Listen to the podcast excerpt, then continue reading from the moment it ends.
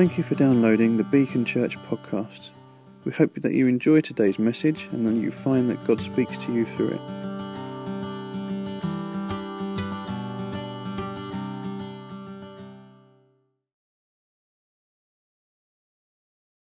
Okay. Thank you, Ben. Okay, we're just going to listen to something very quickly and see if you can work out what, I'll ask you at the end what the words are in this, so have a quick listen and see if you can work out what this is.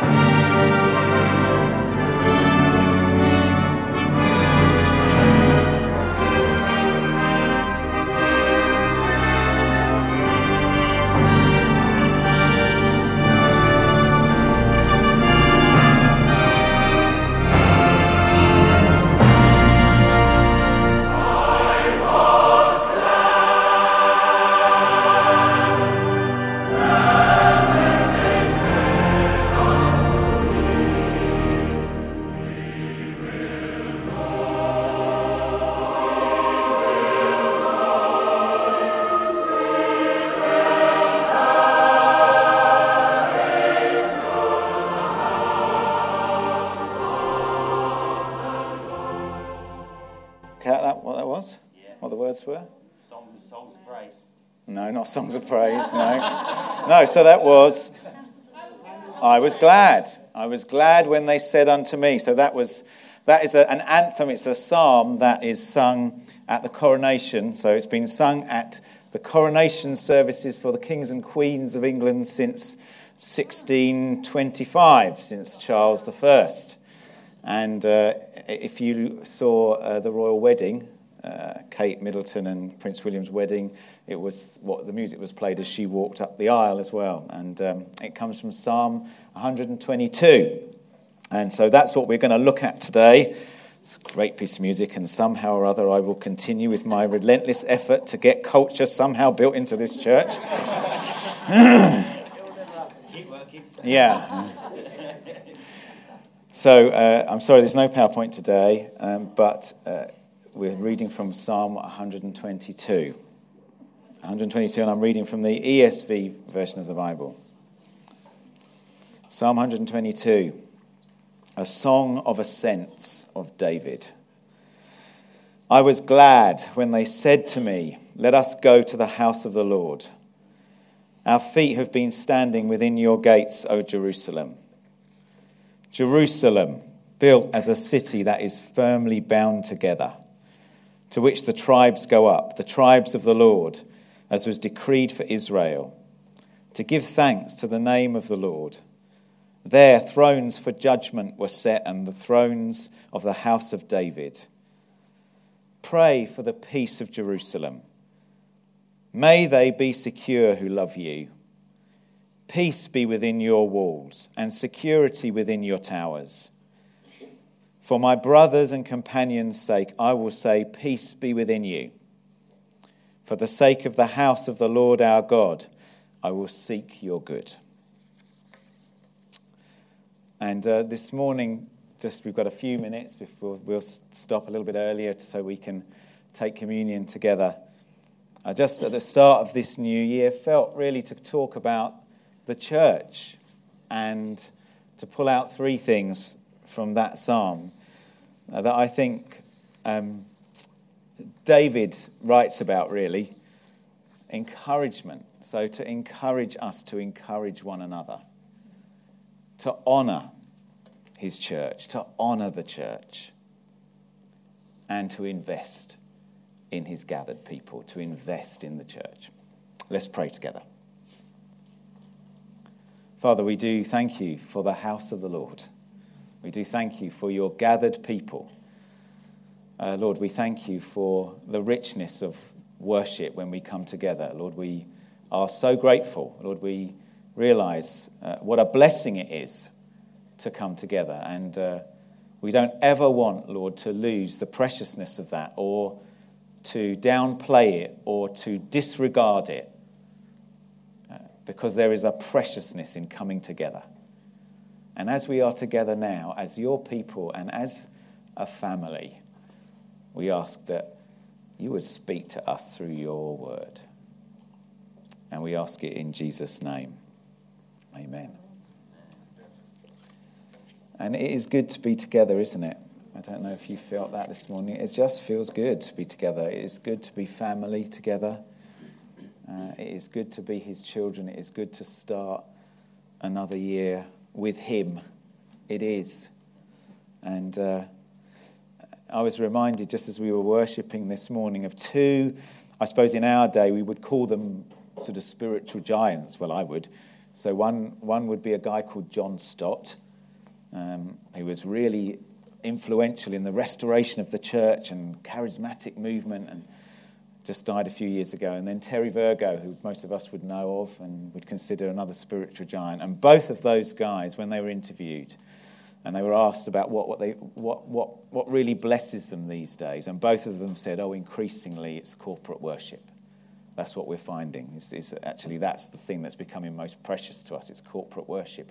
It lifts us, doesn't it? I don't know about you this morning. I don't know how you came in this morning, but if you came in feeling like that, just about to jump into the cold water of the new year. I mean, quite powerful imagery, really, that Alicia brought. And then Pauline's prayer as well around stuff that already you're beginning to think about as the new year dawns, and the practicalities and going back to work, and what next Christmas will look like, and what will happen in this coming year, and all of those sorts of things that can predominate in our minds as we head into a new year. And then we come together and suddenly it changes. I don't know if that happened for you. It happened for me this morning. I walked in and we started to worship, and suddenly my perspective changes. There is a preciousness about the church. And I love the way that David in that psalm at the start, he says, I was glad when they said to me, let us go to the house of the Lord. I was glad when they said that to me. And so the first thing I want to talk really about is about encouragement and about the importance of encouraging one another. There is a bit of a danger, you know, because we've moved away from being legalistic about saying, well, you should be there on a Sunday and you should be there at midweek church prayer meeting, and where were you and why weren't you there? And it can all feel a bit legalistic, and we're free from that now. We know that. The danger is, though, that we then feel like we shouldn't be encouraging each other. Are you going to be there? Are you coming? Shall we get together? There is a preciousness that you don't get on your own, that you get when you are together. And David is grateful that there were people around him. He says, I was glad when they said to me, let's go to the house of the Lord. Do you know what? I need you to do that for me. And we need to do that for one another. Because we don't know what sort of frame of mind David was in. You know, maybe he was glad when they said to him, let's go to the house of the Lord, because that was just what he was wanting to do. And someone else says it and he says, yeah, well, you want to come? I want to come. Yeah, let's go for it. Let's do it. Perhaps he was like that. Or maybe he wasn't. Maybe he was in a completely different place. Maybe he was in a place where life was not just great and he was low. And someone says, listen, should we go to the house of the Lord? He was glad when he was encouraged. Do you know, let's be active this year in doing that, in encouraging one another, whether it is because we're feeling just a bit, you know, and somebody says, no, come on, let's go. Let's do it. Let's go. Why don't you come? Come round mine. Let's pray. Come to that community group, that prayer. Come on Sunday. Come on, let's go. Let's go. Let's go to the house of the Lord. Come on, let's do it. Let's be active this year in encouraging one another to gather and to be together. There is a blessedness, there is a preciousness when we are together. Let's encourage one another. There are also those times, though, and it's interesting, I got this in my notes, and I heard Dave just praying, I heard Dave mentioning it in his prayer. There are also those times where you're wanting to iron sharpens iron, you know? And you say, should we go? Let's go. Yeah, let's do this. Come on, let's go. Let's do it. Let's be together. Let's pray. Let's read. Let's go out. Let's do it. And the story that I heard Dave praying is the one where Jonathan is with his armor bearer, and Saul is sort of, they're faced with the Philistines, and Saul's encamped, and they're all a bit frightened. And then Jonathan says to his armor-bearer, should we go? We could take some of them. Should we do it? Should we go? Should we do it?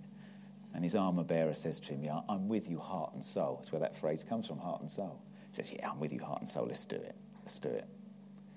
There's a sense in which sometimes, do you know what? We need to sharpen each other like that. We need to, yeah, come on, let's do this. Let's get together. Let's gather. Let's see what the Lord will do for us, shall we? Shall we take a risk? Shall we see what the Lord will do? Perhaps the Lord will act for us, Jonathan says to his armor-bearer. Perhaps the Lord will act on our behalf. And the armor-bearer says, yeah, okay, whatever's in your heart, let's do it. I'm with you, heart and soul. You know, I need you to do that for me sometimes. I need to do that for you sometimes. I also need to be open to your encouragement. Do you know what? We need to be open to each other's encouragement. And I say that because sometimes we can be a bit suspicious. So why is he saying come to him? Well, you know, is it just he wants to tick a box? He's got this many people coming to his meeting, and why is the pastor doing that? And no, let's not be suspicious when we're encouraged by someone else. They're encouraging us for our good. We need to be open to the encouragement of others too. Be open to encouragement and give it this year. I was glad when they said to me, let's go to the house of the Lord. Encouragement. The next thing, though, that I want to talk about is honour. And it's interesting, as you read that psalm, when you read the next part, David is sort of reflecting on Jerusalem and on the temple. He's reflecting on it. He says, so this is what he says, Jerusalem, built as a city that is firmly bound together. The tribes of the Lord go up there to give thanks, to worship. The thrones for judgment are there. Oh, this is a great place. This is a great place. This is a place where thanksgiving happens, where worship happens. This is a place where there's wisdom, where there's good judgment. This is a place where the tribes gather. This is great. It's like David is reflecting on Jerusalem. It's interesting. You know, some of the scholars think that David was almost writing this prophetically because Jerusalem actually wasn't like that at the time. That's what they think. Because Jerusalem is the city that David had identified as his capital. And probably when this psalm was written, if David wrote it, and most scholars feel that he did, Jerusalem probably wouldn't have been an enormous city with great towers that this psalm talks about. And there's almost a sense where he's possibly speaking quite prophetically, what this thing could become. This thing could be great. This thing could be amazing. This is the place where God's presence is. This is where he's chosen to be. And I was reading a guy called Tom Wright, who used to be a Church of England bishop, and now is a college lecturer, professor, writes a lot. And he writes about when he was in Jerusalem for a time in his life and was going to an Anglican church in Jerusalem called St. George's. And he said they would be praying these psalms and reciting these psalms like Anglican churches quite often do. And he said sometimes it just seemed ridiculous. All the stuff about Jerusalem that you read, and then you look at Jerusalem, it's like this little city on the edge of a desert, and yet God's saying that he'll be... What God says in his Psalms now, that this is the place. This is where the nations will be blessed. This is where the tribes can come. This is where you come to give thanksgiving. And Tom Wright says it just seemed a bit odd. This place? Well, really? And of course we know now, because of what Jesus says, that Jerusalem is not necessarily the physical place. When he meets that woman, the Samaritan woman, who says to him, well, you Israelites say that Jerusalem's the place, and we Samaritans think it's on this mountain. And Jesus says, no. He says, the time's coming. The time's coming where the worshippers who worship God, he's looking for worshippers that will worship in spirit and truth. In other words, it's anywhere and everywhere where his people are gathered that become the new Jerusalem. Let me encourage you this year to honor the church. To honor the church. Where are you with that? Where are you with honoring the church? Where does it come on your list of priorities? Christ loved the church and gave himself up for her. That's what it says in Ephesians. It says this: Christ loved the church, gave himself up for her to make her holy, cleansing or sanctifying her by the washing with water through the word, to present her to himself as a radiant church without stain or wrinkle or any other blemish, but holy and blameless. Christ loves the church. He loves the church as much as he loves you as an individual. And he is also sanctifying the church, just like it says there, just like he's sanctifying you as an individual. You know what? Sometimes we can be tempted to look at the church as sort of an organisation or an institution, and it feels okay then to sit in judgment on it and to make critical judgments about the church. And I don't just mean ours. I mean, you can look at other churches and say, well, they don't quite do that way, do they? And actually, I wish we did more of what they do. Actually, no, do you know what? The church is being sanctified just like you are being sanctified. But how does God view you? He views you as blameless because of Christ. And he views his church as blameless. Yes, he's sanctifying her and he's cleansing her. And that's why she's not perfect. Why isn't she perfect? Well, to be frank, because you're in it. And because I'm in it. That's why it's not perfect. But Christ loves the church. Do you know what? As we grow as Christians, we learn more and more, don't we, to try and crucify judgment when we're with each other. You know, you're with another Christian, you think, oh, and you're tempted to judge, and you just constantly, it's this battle, you're thinking, no, God, Jesus says, don't judge. But sometimes we can think it's okay to judge something that's corporate. But actually, Christ loved the church. Christ loves the church. We have to be very, very careful to honour the church. Let me encourage you this year. Honour the church. Honour the church globally. Honour the church down the road that doesn't quite do the things that they should. Choose not to pass comment or make judgment on the church that doesn't quite do things the way we might expect or want. Do you know what Jesus did? It's interesting, isn't it? Do you remember the disciples at one point? They see some people who are casting out demons in Jesus' name. And they say, excuse me, Lord, they're casting out demons in your name and they're not part of us. They're not with us. You know, they're indignant. They're not doing it the way we would do it. They're not part of us. Jesus says, whoever is not against us is for us. What's Jesus saying? He said, don't bother yourself. Don't trouble yourself. Mind your business. You worry about this. So let me encourage you. The church global, the church locally, our church, honour it. Christ loves the church. Where does it come on your list of priorities? Is it something that can be easily dismissed? Is it something that you are tempted to sit back and just pass judgment on? Christ loves the church, gave himself for her. Honour the church. Look at it with the eyes of faith, like David looks at Jerusalem with the eyes of faith. Oh, this place is great. It could be great. It's where good, solid judgment comes. Do you know what? The church is the place where God chooses for his kingdom to break out. It's here. That's why things are different here than in the social club down the road. It's nothing to do with us. It's not to do with the quality of the members, you know. It's to do with the fact that he says, no, this is where I will choose to bring about my kingdom purposes and plans and the way of doing things that I intend you to do as human beings, the way I intend you to live. It's here.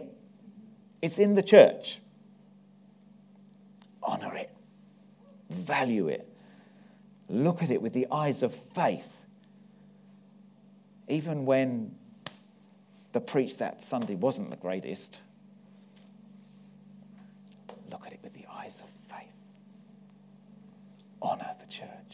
this year, let me encourage you in all your conversations,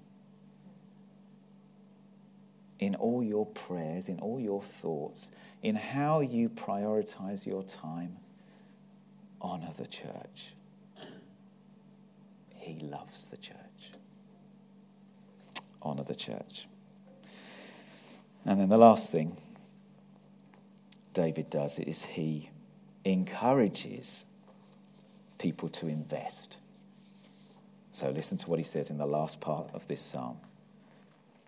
Pray for the peace of Jerusalem. And then he tells them what to pray. So the next bit is the words he says to pray. So pray for the peace of Jerusalem. So here's what you're to pray. May they be secure who love you. Peace be within your walls and security within your towers. For my brothers and companions' sake, or some translations say, for my friends and family's sake, I will say, peace be within you. For the sake of the house of the Lord our God, I will seek your good. Why does he do that? Because he looks at the church and he says, even from selfish reasons, he's saying, do you know what? This thing does my family good. I'm going to pray for it. This is where security lies. Okay, I'm going to pray for this thing. This is where I am safe. This is where my family will be blessed. Why does he pray for peace? It's interesting. He says, pray for peace within her walls. It's interesting, isn't it? He doesn't say, pray for peace for Jerusalem, that she won't get attacked, that she'll be safe. No, he says, pray for peace within her walls. It's interesting, isn't it? It's because a divided city is lost. And he's saying, pray for peace within the church. Seek peace within the church. Seek for good, right, honouring relationships. Put stuff right when you've fallen out, when something's not quite... There's that comment that just wasn't that helpful, or be quick to put it right. Pray for the peace of the church. Why? Because when we're at peace, God blesses us. We bless each other when we're at peace with one another. Pray for the peace of the church. It's interesting, there's a very old Bible teacher, and he writes this.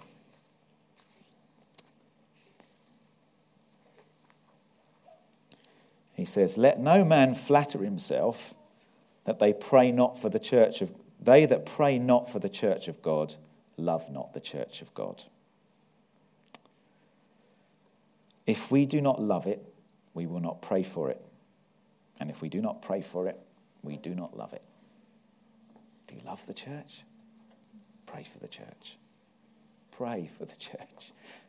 Pray for the peace in the church, for the security that it will provide, for the blessing that it will give. Pray for the church. David says, I will seek your good. I will seek your good, Jerusalem. What's he saying? He's saying, I'll do everything I can to build this thing, to bless it. This is what a guy called Joseph Irons says. I love this. So writing on this last verse of that psalm, where David says, I will seek your good. This guy, Joseph Irons, says this: I will throw my energies into it, my powers, my faculties, my property, my time, my influence, my connections, my family, my house, all that I have under my command shall be employed in an effort to promote the interests of Zion. Isn't that great? Everything I've got. He's passionate about it like David is passionate about it. Where does the church come in your list of priorities? Where is it? Now, this year, let me encourage you, invest in the church. It will give you a good return. It will give you a better return than the banks. It will give you a better return than your career. It will give you a better return than a flashy holiday in the summer. Not that there's anything wrong with any of those things, but it will give you a better return. if you invest, if you give yourself to this thing, if you give yourself to building the church, then it will be a place of blessing for you, for your families, for the tribes out there. It will be a place of blessing. So, as we start a new year, encourage each other. Let us encourage each other. Shall we go to the house of the Lord? Yeah, let's go to the house of the Lord. Do you know what? The house of the Lord is not just here on a Sunday, it's in each other's homes. It's whenever we are together. Let's go to the house of the Lord. Let's gather together. Encourage one another. Now, John Ortberg, I don't know if you've heard a guy called John Ortberg. He's a great writer, and he's written a book called Everybody's Normal Until You Get to Know Them. And it's about the church, basically. Everybody's normal until you get to know them. And one of the things he says is, we often talk about a God-shaped hole in people's lives, don't we? You've heard that phrase often, there's a God-shaped hole in everyone. And that's right, of course there is.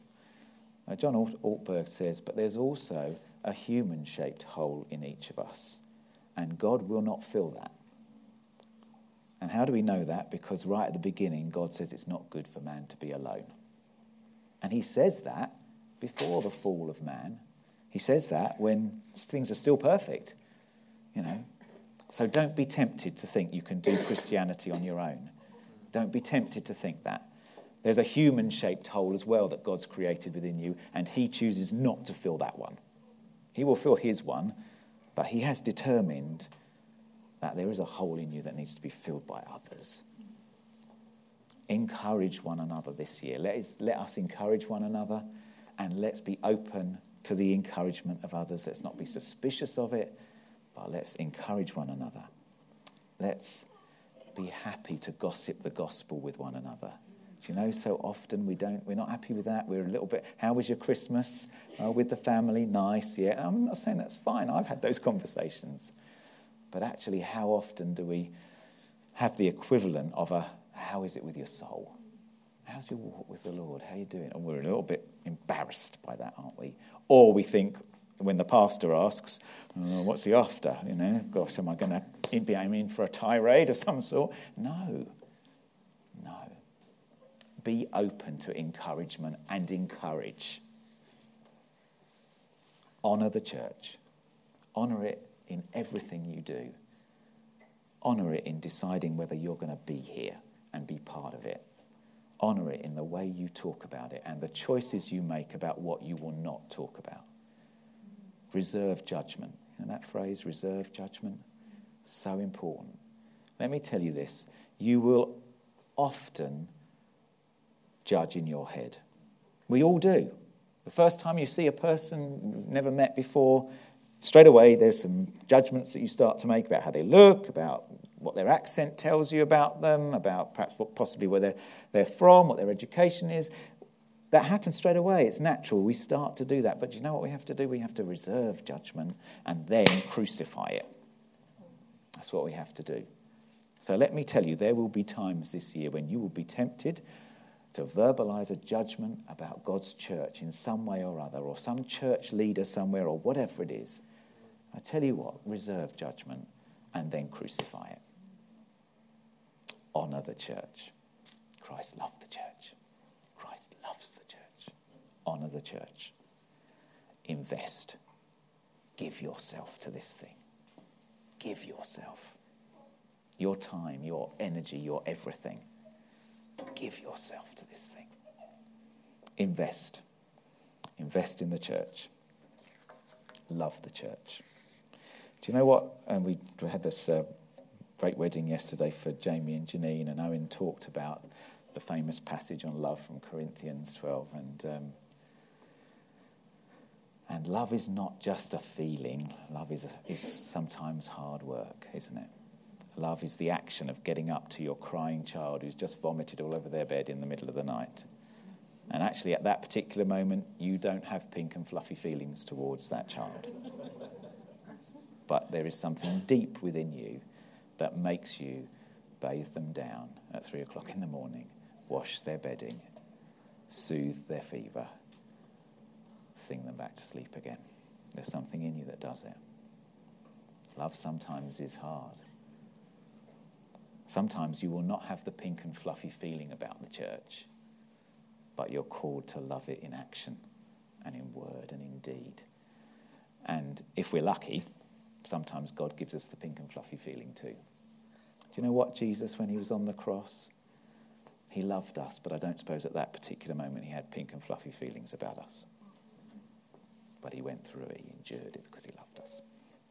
Love the church. That's my challenge to you this year. Love the church. Cool. God bless you.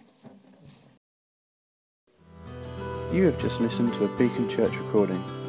If you would like more information about us, our vision, the team or upcoming events, please visit our website, which is beacon-church.org. You can email us at office@beacon-church.com or find us socially on Twitter, Facebook and Instagram. You are welcome to share this recording as you wish, but please do not make any edits without express consent. Thank you.